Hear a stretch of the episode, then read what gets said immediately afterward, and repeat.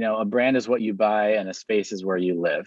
And so, you know, many of us are not buying the brand that is being sold. Here's the evangelical brand. Do you want it? Yes or no? For for many of us, the answer is a no. The good news is that, you know, even though this brand feels so big and domineering, there is much more to evangelicalism than the brand. It's much bigger, it's much more diverse, there's much more to it. But then the bad news is that a space actually has more potential to harm and damage as well. So I believe a harmful space can do more. Uh, a harmful space can do more damage than a harmful brand, and that's why what I really care about is not rebranding, cleaning up the brand. I, I care about renewing the space and making it more inhabitable, so that we do uh, less damage and more um, good good work of discipleship and and building a healthy walk with God.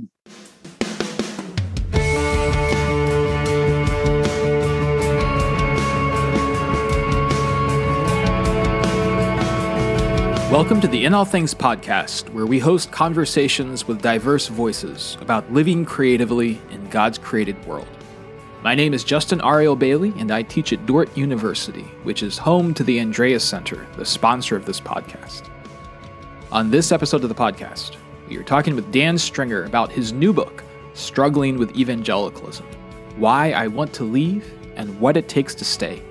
As always, if you find the conversation helpful, please take a moment to share the episode or leave us a review. And thanks again for tuning in.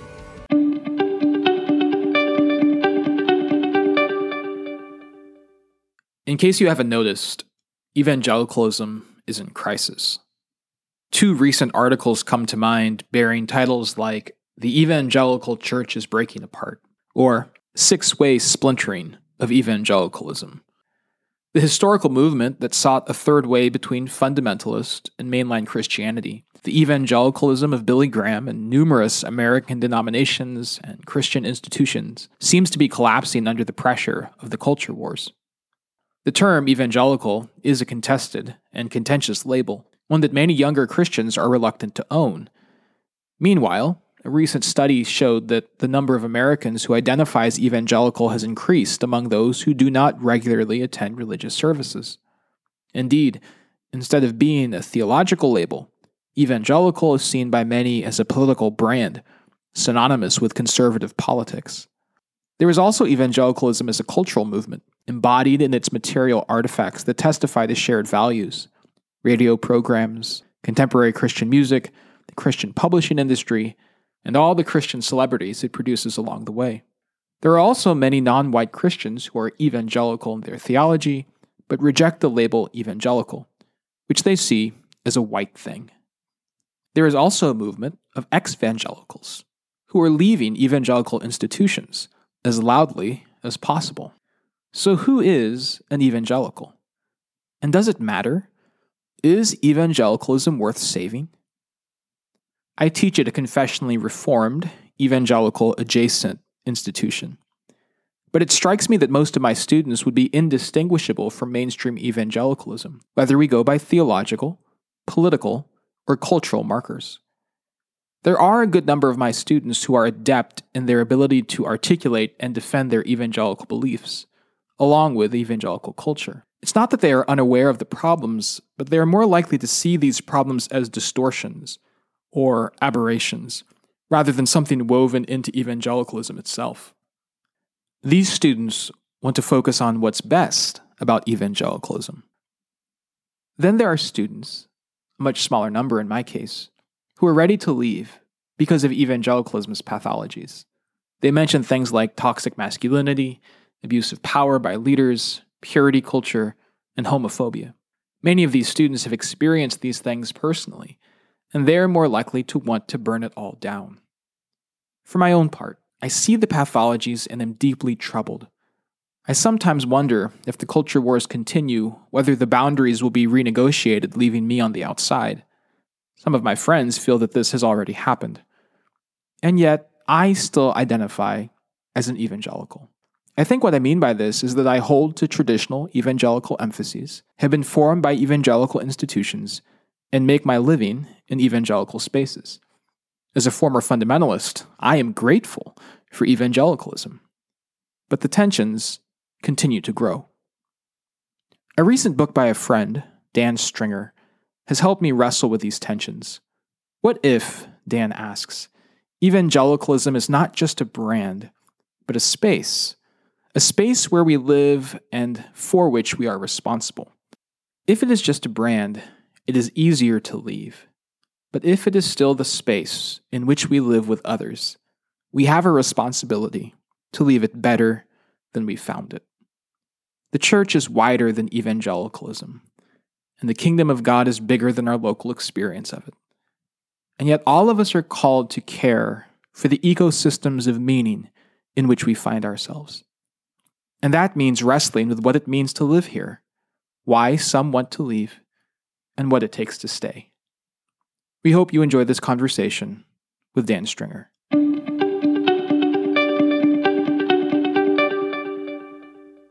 So I'm joined now by Dan Stringer. Dan serves as team leader for InterVarsity's graduate and faculty ministries in Hawaii. So he is the pastor of theological formation at Wellspring Covenant Church in Halawa, Hawaii, a church in the Evangelical Covenant Church. And he's just written a book called Struggling with Evangelicalism Why I Want to Leave and What It Takes to Stay with InterVarsity Press. The foreword is written by Rich Mouw. Dan, thanks so much for joining us on the In All Things podcast.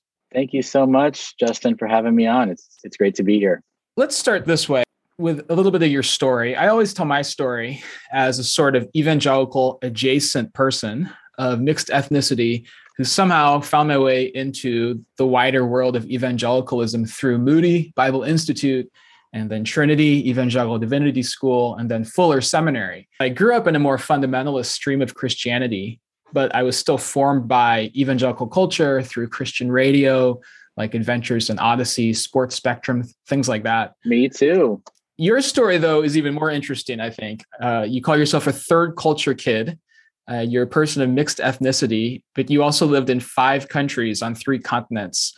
Uh, and yet, it struck me as I read this book that you were able to develop and maintain this almost stable evangelical identity before you got to Wheaton College. So, can you tell a little bit of that story? And then, how does that story shape the writing of this book? Yes. Well, I don't know if I would say it was a stable upbringing in terms of my evangelical identity. I think that came a little bit later, but I certainly was searching for stability, and that contributed to the way that I just absorbed what I learned about how diverse evangelicalism was once I got to Wheaton College. I didn't know I was an evangelical until my freshman year of college. But just to back up, uh, I was born here in Hawaii. My mom is Chinese American, fourth generation, and my dad's a white American from California, the Bay Area. They met here in Honolulu, and I was a firstborn child. They planted a church with a pastor of theirs. They they were more like the house church leaders. My dad's a dentist, not a pastor, but um, and my mom's a school counselor. So they were kind of helping with this suburban church plant the year I was born. So my first seven years of, of life, I just can recall singing choruses on the floor with the carpet nearby. And, um, you know, that was my experience of Christianity, asking Christ into my heart when I was six. And then around the time I was seven or eight, my parents experienced a call to medical missions in a place where they needed dentists. It was pretty much where do they need dentists? And the call was discerned that uh, with a Presbyterian mission, they would go to Congo Zaire in Africa. But in order to go there, we had to do a year of language training in French first. And so my first grade year took place in northern Quebec, Canada, where it's so far north, you learn French really fast. When I was in second grade, we we moved to Zaire and we were there for three years and planned to stay longer, but because of the civil unrest, after we did a year of furlough back in Hawaii, that was my fifth grade year. We were going to go back, but ended up in Louisville, Kentucky, the mission headquarters, as we kind of waited to see how things would develop. And eventually, we were reassigned to another place on the planet that has nothing to do, nothing in common, hardly, except that they needed dentists. And that was from Central Africa to Central Asia and the country of Nepal and Kathmandu. We were there from what was my seventh grade year up until my high school graduation. with the extra wrinkle that half of those years, 10th, 11th, and 12th grade, were spent at a school in the Philippines. And um, that's where I graduated from high school in Manila while my family was in Nepal. And then once I graduated, I basically chose Wheaton because I knew there would be missionary kids. That was kind of how I identified. I had heard of this thing called third culture kids, you know, where your passport is different from where you live. And that was totally me. I was probably more than a third culture given all the places, more like fifth or sixth um, culture somewhere along there. But I, I fit the definition of a third culture kid or missionary kid. And that was why I chose I chose Wheaton and, and that was where I discovered this term, evangelical Christian. Oh, I think I might be one of those. Yeah, I think the thing that was interesting to me is I read, um, and maybe this is where I got the idea of a stable identity. It was almost like amid all those cultures, there was like this thing, this other Christian identity that you could kind of hold on to consistently. And it was interesting to read of how you were in all these other countries, but maybe listening to or watching uh, McGee and me, or you know whatever it was, all of these evangelical subculture things that were able to give you this sense yes. of who you were, even though you were dispersed. That's right. It was kind of a common denominator that traveled well in terms of being able to take it from continent to continent, because wherever we were, we were in some sort of Protestant Christianity. And because of all the geographic um, moves that we did, I needed something to kind of carry that I could carry with me. And I think that was my faith, and that was what turned out to be, as I would discover, evangelical faith. Another thing, another wrinkle to the story is all the different denominations that you've belonged to. And you know, it's pretty common among evangelicals is to have some some sense of multi-denominational narration of their story. Uh, but you've belonged to churches, I think, nine different denominations, and so I'm interested in hearing a little bit about that. and uh, what are some of the ways that that wide exposure to various streams uh, has given you unique lenses to see both the strengths and weaknesses of evangelicalism. Yes, nine different denominations. So, so one more to get to double digits. Hopefully, that doesn't happen soon. I, I like where we're at, but it certainly has been a quest, a search for denominational identity, similar to the geographic search for home in the first 20 years of my life. I think the, the second 20 years of my life has been a search for a theological, ecclesial, denominational home and for that reason, um, as well as the fact that my wife and I work in churches, and so we often will go to the job, which sometimes means a different denomination.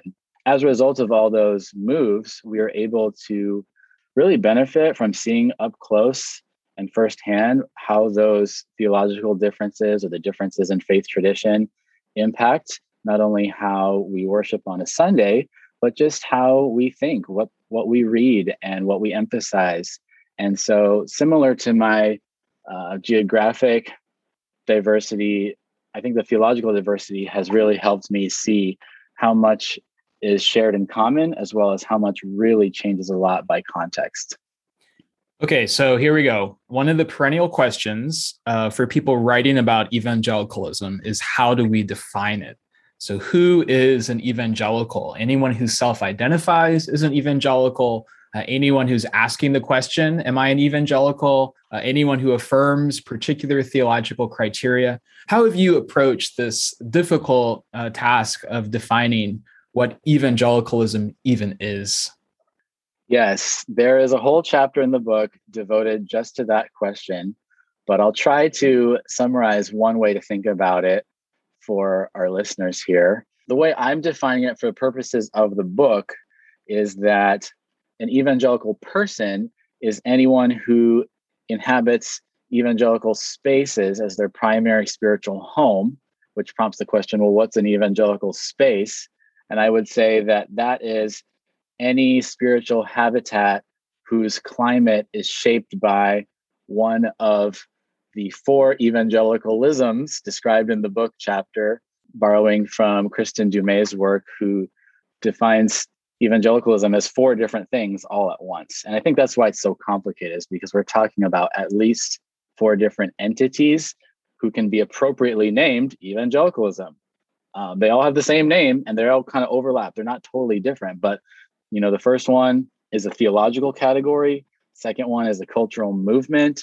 You know, the McGee and me, like you shared, Adventures in Odyssey. The third one is is the more political white religious brand that we see in election years and mainstream media. And then the fourth one is the diverse global movement. And those four entities all overlap in different ways, but they're not all the same.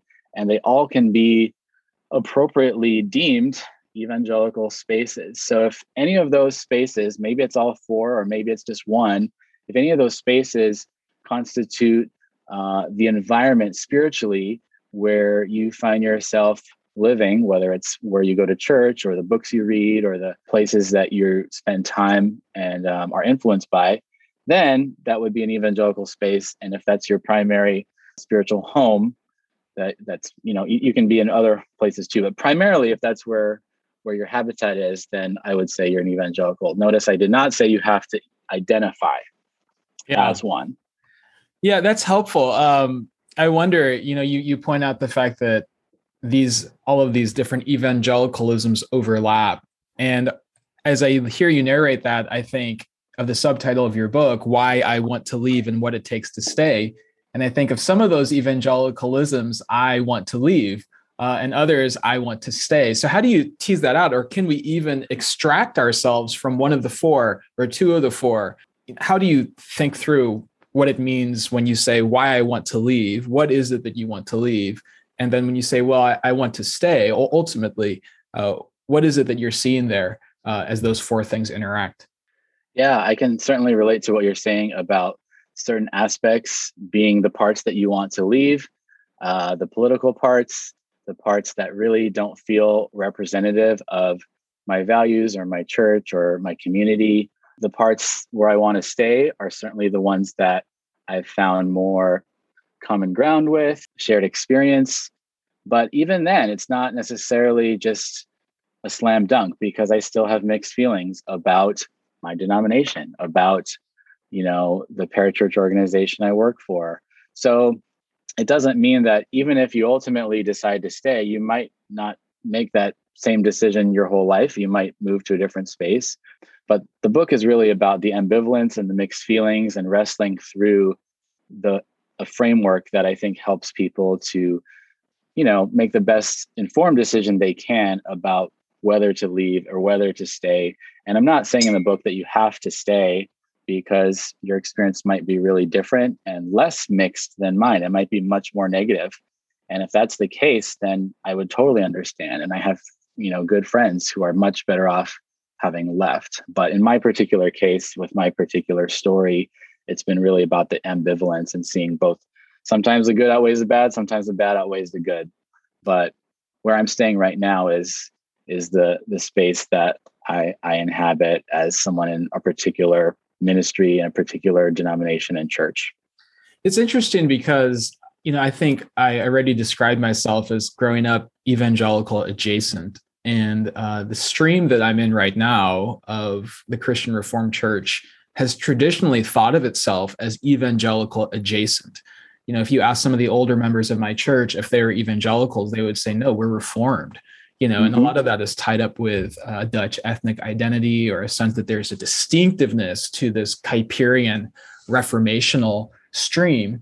And I had this really interesting conversation with Kristin when we had her on the podcast as well about being evangelical adjacent, but then also realizing that in many ways, culturally, you've been formed and that these cultural artifacts like Christian radio water down, in some sense, the differences, the distinctiveness between yeah groups that identify as evangelical and those that don't.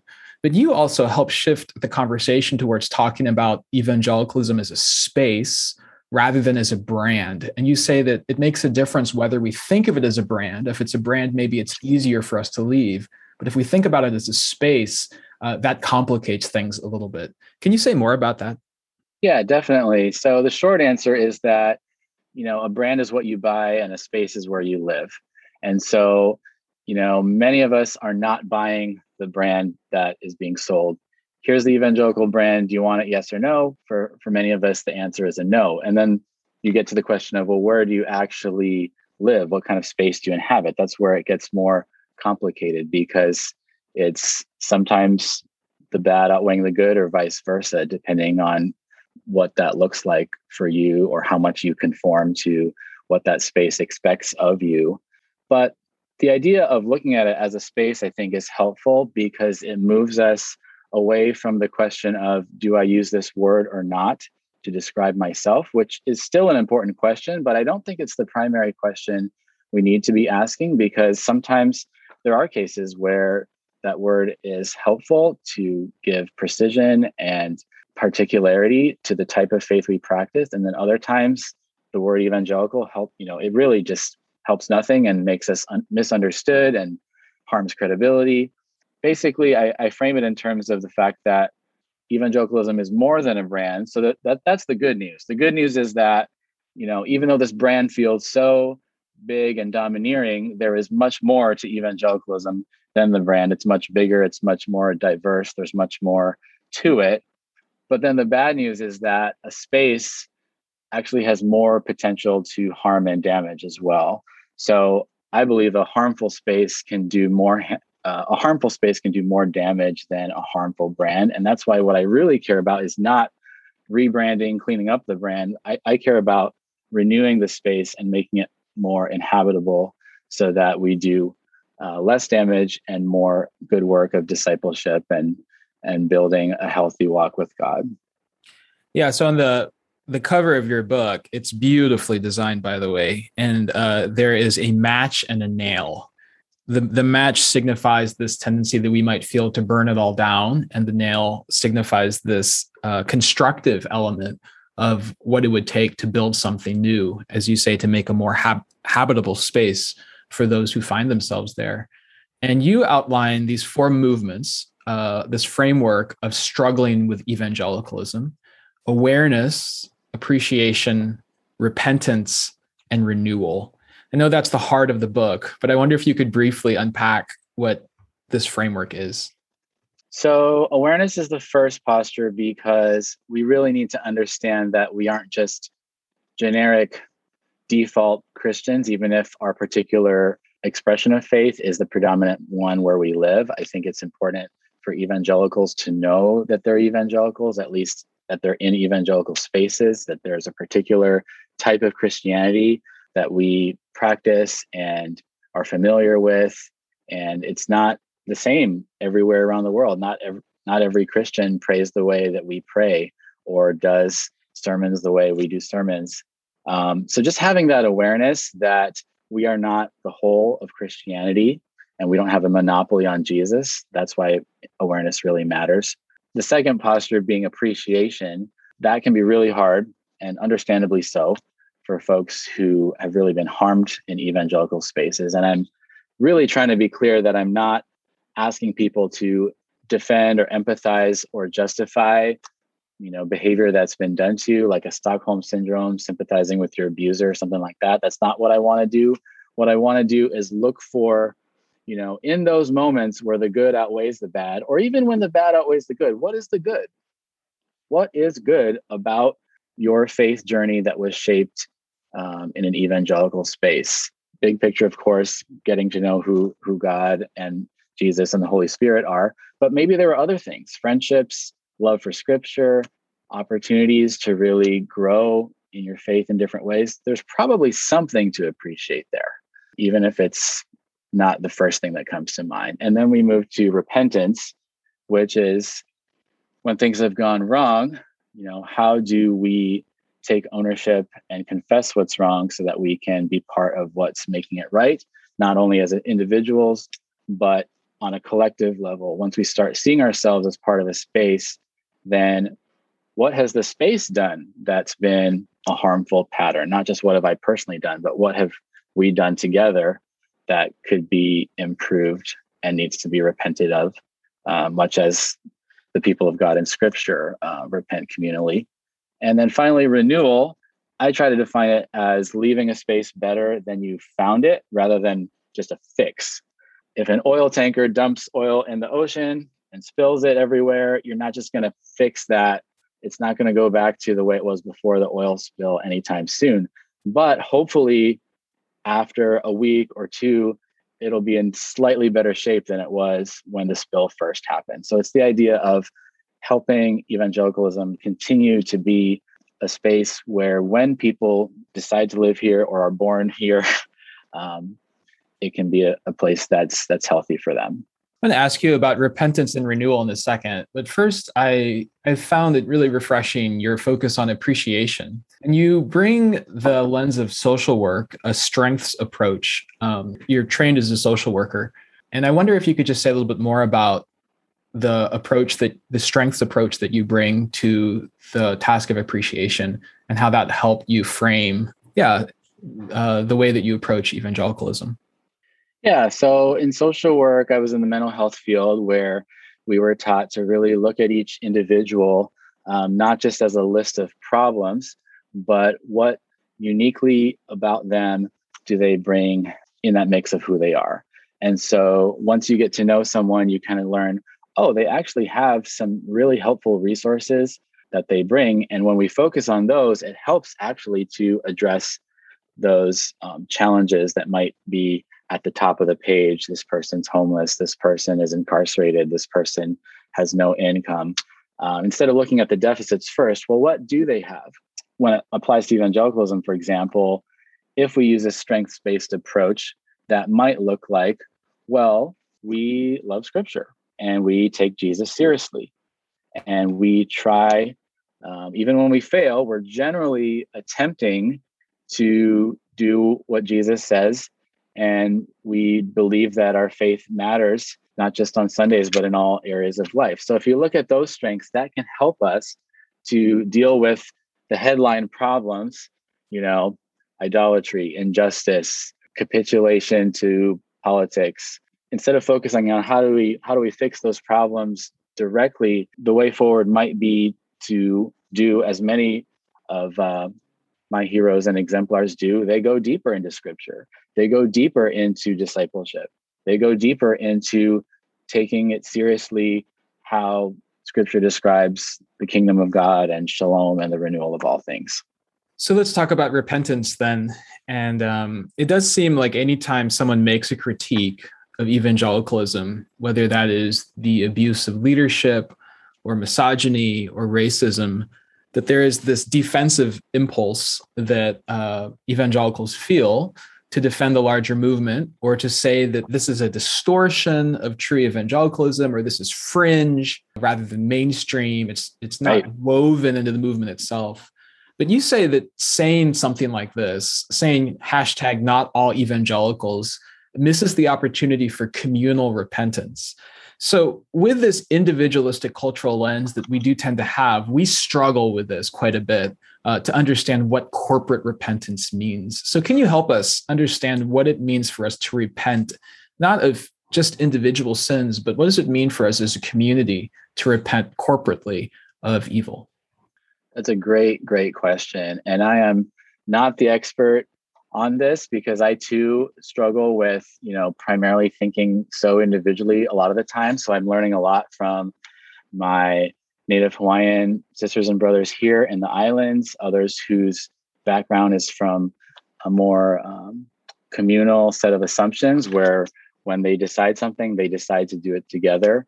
I think that the problem with dividing evangelicals into kind of good and bad is that if you're in the good camp, which usually that that's not us, that's usually coming from people who who identify as the good evangelicals, not the bad ones. When you make those two categories, then it lets the quote unquote good ones off the hook from addressing problems that affect everyone, you know? And one of the metaphors I use in the book is let's say there was a city with an air pollution problem that wanted to make the air more breathable, more livable, more sustainable for all the residents of the whole city, then they would look at well, what's the toxicity level? What are the causes? Who is being most affected? Um, they probably wouldn't say, okay, are you a good citizen or a bad citizen? Because if you're a good one, then you don't really have to worry about the air quality because you're already riding a bicycle or you know you recycle or you know you're environmentally conscious. If we care about something that affects all of us then everybody needs to be part of making it a more habitable space. And we don't really do ourselves any favors when we get so idealistic that we lose sight of what's actually the case instead of you know we, we say well in the real evangelicalism the air is clean and there's no pollution. Well what hmm. about the real evangelicalism where that is not the case? How do we make it better and how do we involve everyone um, moving towards that goal and so how does corporate repentance address that i think it addresses it by taking ownership that you know, as individuals, we're part of something bigger than ourselves. One of the best examples I've seen was at the Urbana Student Missions Conference in 2018. And in the book, I talk about a video called A Litany, which is just a five minute video, but it really set us up well for, you know, a session that was devoted towards taking collective responsibility for the things that Christianity has done wrong. And the video is amazing because it's not just about American Christianity or even English speaking Christianity. It's about the different things throughout history that the church has been complicit in, the different injustices, the different idolatries, allegiances away from Christ. And we have done this. That's kind of the refrain of the video. We did this. Mm. Um, not just who and you, you did it, but we did this.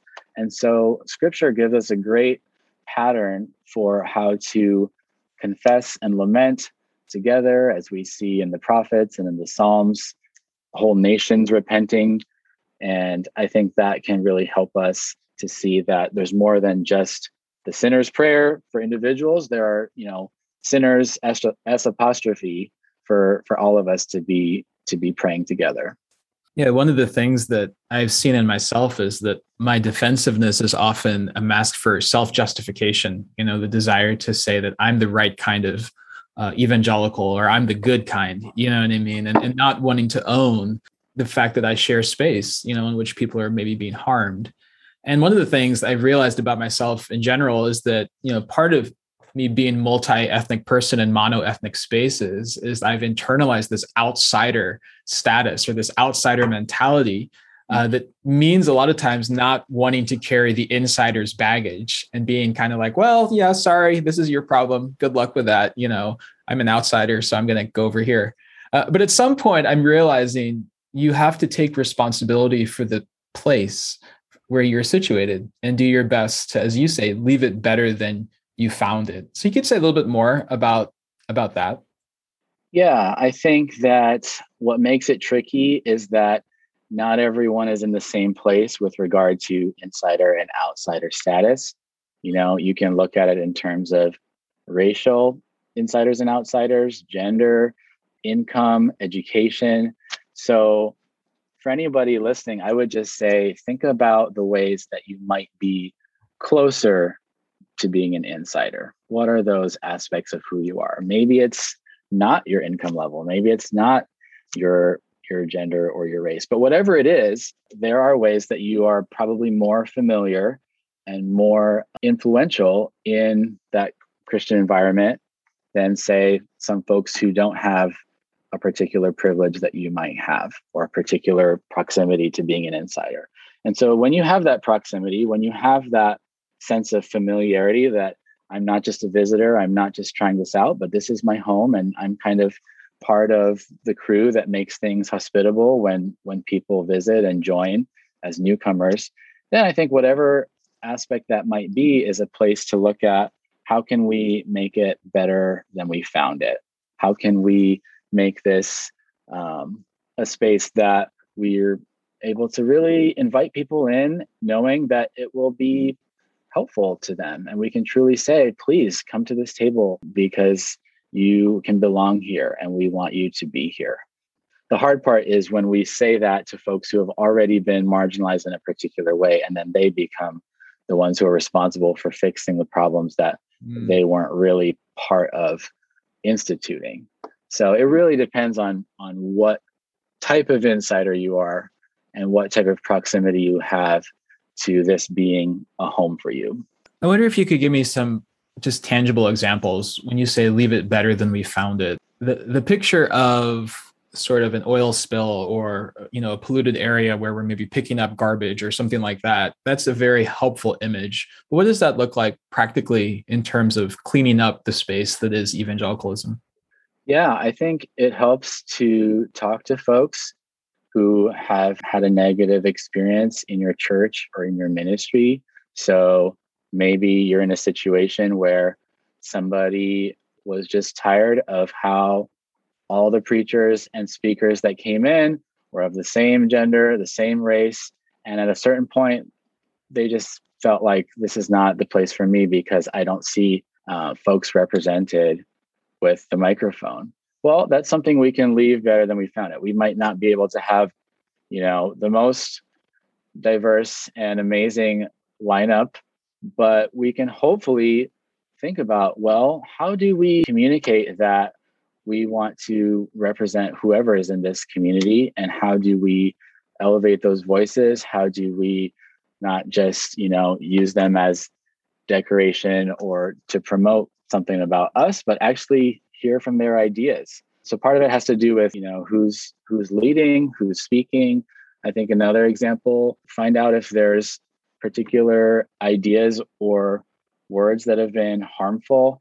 Um, we might not know what those things are, but our words really can do a lot of damage. And sometimes it requires having those conversations with folks to say, why did you why did you leave? What was hurtful about it? And then it takes the work onto ourselves of saying, okay, now that we've gathered that feedback, what can we do to prevent that situation from happening in the future?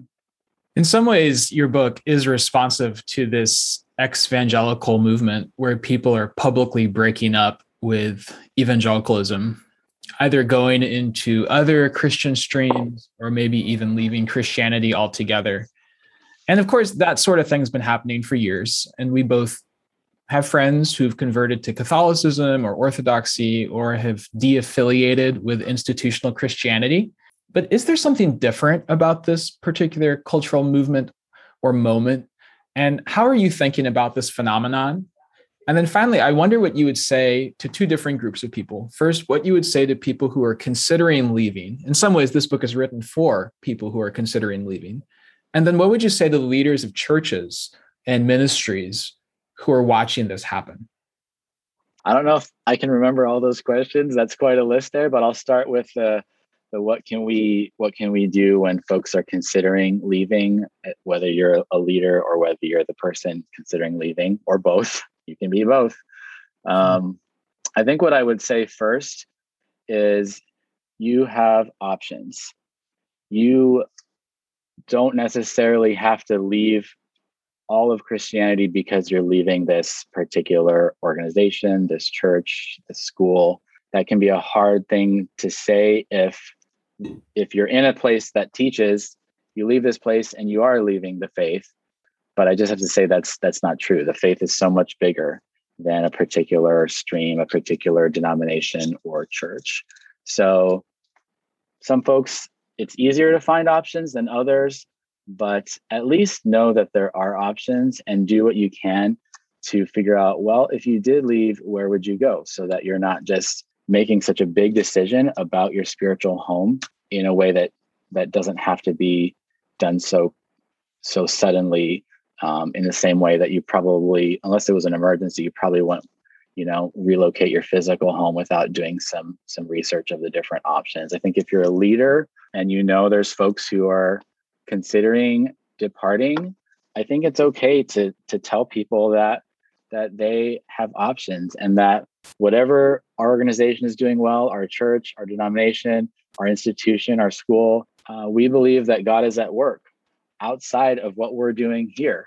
And if God calls you to a different place, we want to be supportive as well as learn from you know your experience to see if there's things that we can do to to make it better for those who come after you. Now what were the other questions that you had? Oh that's kind great. of forgot them. That's helpful to think in terms of the kingdom and that the kingdom is bigger than my particular church or ministry so that it's possible for me to even send out um, even if i feel grief uh, at a person leaving it's possible for me to, to, to send them with blessing uh, and hope uh, that god will still continue to be at work in their life the yeah. other question that I had asked was just about this particular cultural moment and the movement of ex-evangelicals and whether you think that this is a different sort of thing than we've seen before. Is it an intensification of past streams? Is it because social media plays a larger role? How do you assess this particular evangelical movement? Yeah, well, I certainly am not the expert on this movement because I am not part of it myself. There is a book called Empty the Pews by Chrissy Stroop, which is a collection of different essays by ex evangelicals. And they all have very different reasons for leaving and different stories. And it's really just a heartbreaking read, but I think it's important for, for evangelicals to know kind of the contours of these stories because there are there are common denominators around sexuality, around politics, around doctrinal rigidity, uh, purity culture, you know, just really precise gender roles that can't be violated.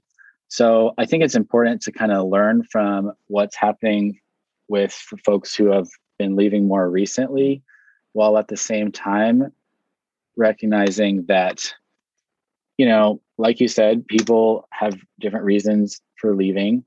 And right now, I just think that this contrast between brand and space can be helpful because I don't know how long ago evangelicalism was branded the way it, it is. It hasn't been forever.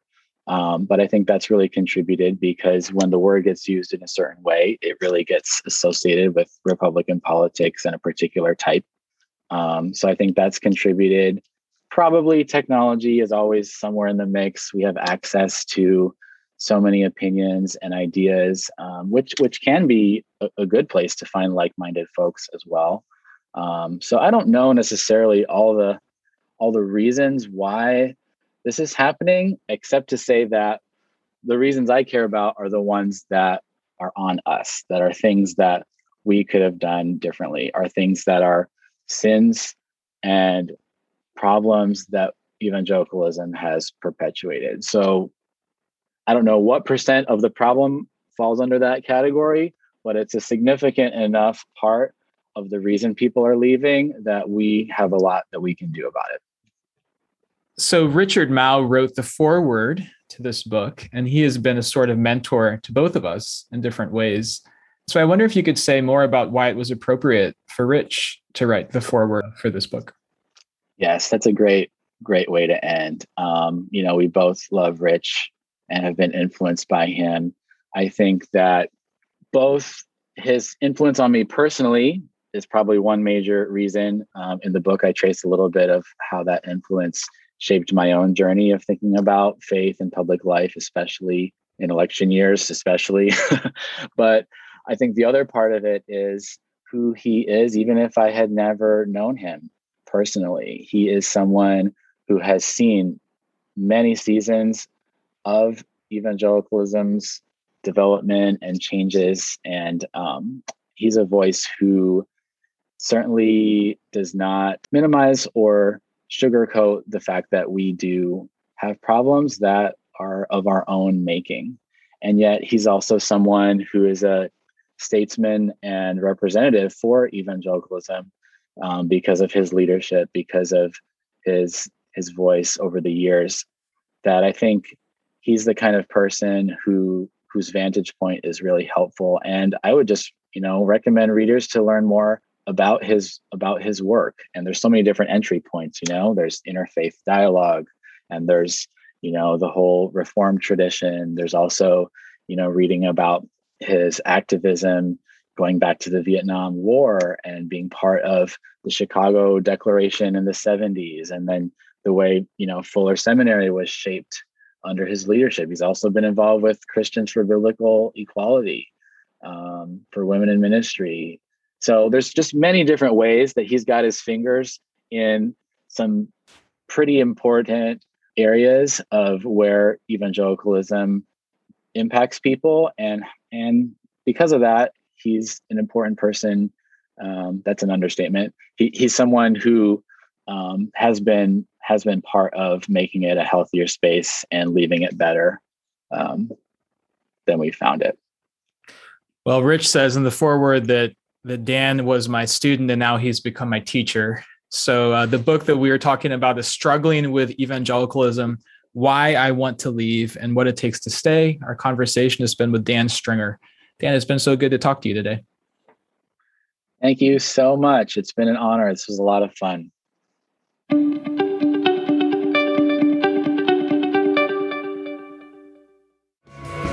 Thanks for listening to the In All Things podcast from the Andreas Center at Dordt University. Original music is provided by The Ruralist, and thanks are in order to Ruth Clark, Shannon Vischer, Vaughn Donahue, and the production team at the Andreas Center. You can find us online at inallthings.org or follow us on Twitter under the name at in underscore all underscore things. You can subscribe to this podcast on iTunes, Spotify, and wherever podcasts are found. And if you find our content beneficial, please help us out by leaving a review and sharing with others. Thanks for tuning in.